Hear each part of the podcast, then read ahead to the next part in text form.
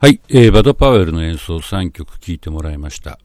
えー、せんきゅうひゃくよんじゅうななねんのインディアナっていうものすごい速いテンポの曲、それからごじゅういちねんのウンポコロコっていう、まあこれはあのスペイン語のタイトルでちょっと頭がおかしいって意味なんですけども、えー、まあこれもものすごいスピードですよね。で、最後のごじゅうきゅうねんのこのパリのライブは、えー、まあそれに比べると割と普通なんですけど、まあでもあのー、パリに行ってからのバド・パウエルの中ではかなり好調な感じかなっていう気がします。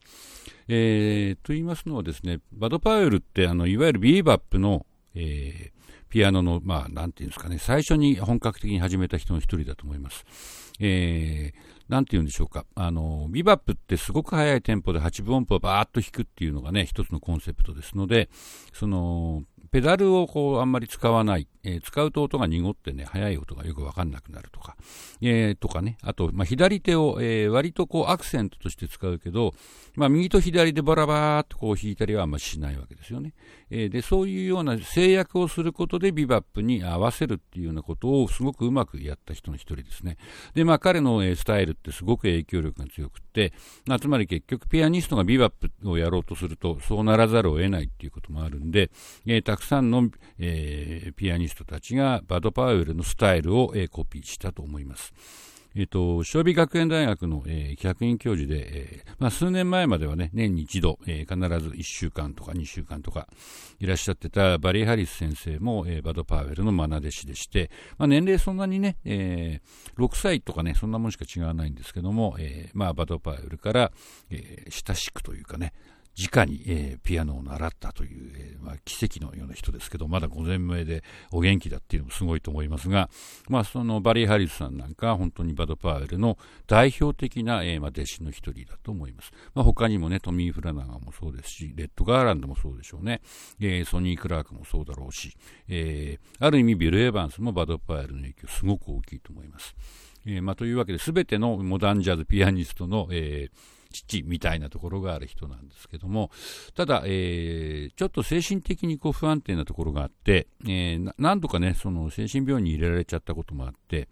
で非常にこうハードな、なんていうんでしょうかね、今じゃちょっとね信じられないような、えー、無茶な治療を受けたっていうこともあったみたいです。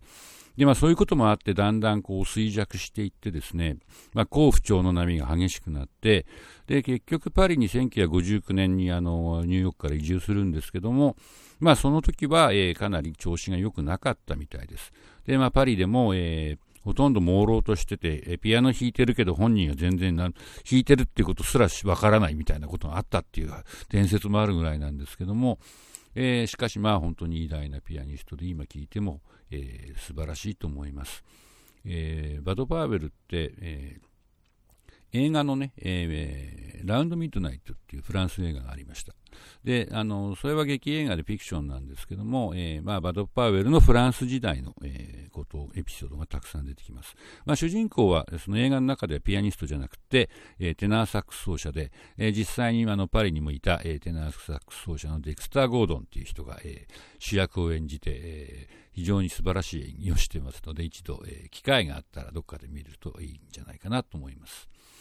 えー、とでは次にセロニアス・モンクの演奏を聴いてみたいと思います。まあ、セロニアス・モンクはせんきゅうひゃくじゅうななねん生まれ で,、えー、ですね。で、まあ、チャーリー・パーカーなんかより年上で、えー、ビバップという動きが始まった時にもうすでに新しい、えー、考え方の、えー、コードの使い方とか、えー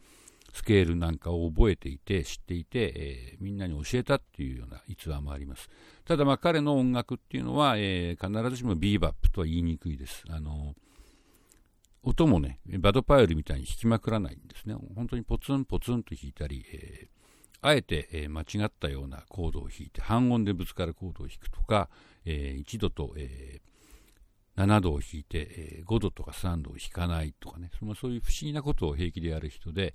であの、まあ、彼は面白い曲をたくさん作ったんですけども、えー、なんていうんでしょうかね、それもね、そのジャズのオリジナルっていう感じがあんまりしないんですよね。えー、すごくいい曲で、ロックミュージシャンなんかもカバーしてる人たくさんいますけども、やっぱりね、こうよんじゅうねんだいから、えーまあ、ななじゅうねんだいまで活躍してたんですけども、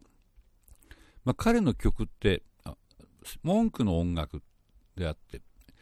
ジャズと必ずしも言わなくてもいいぐらい個性的な感じがします。ただまあその彼の個性っていうのはやっぱりそのジャズの歴史の中で特異な光を放ってまして、えー、文句に影響を受けたミュージシャンっていうのは実は本当にたくさん、えー、ジャンルを問わずいると思います。ではセロニアス・モンクさんきょく、セロニアス、えー、ラウンド・ミッドナイト、ルビー・マイ・ディアっていうのを、えー、聞いてもらいたいと思います。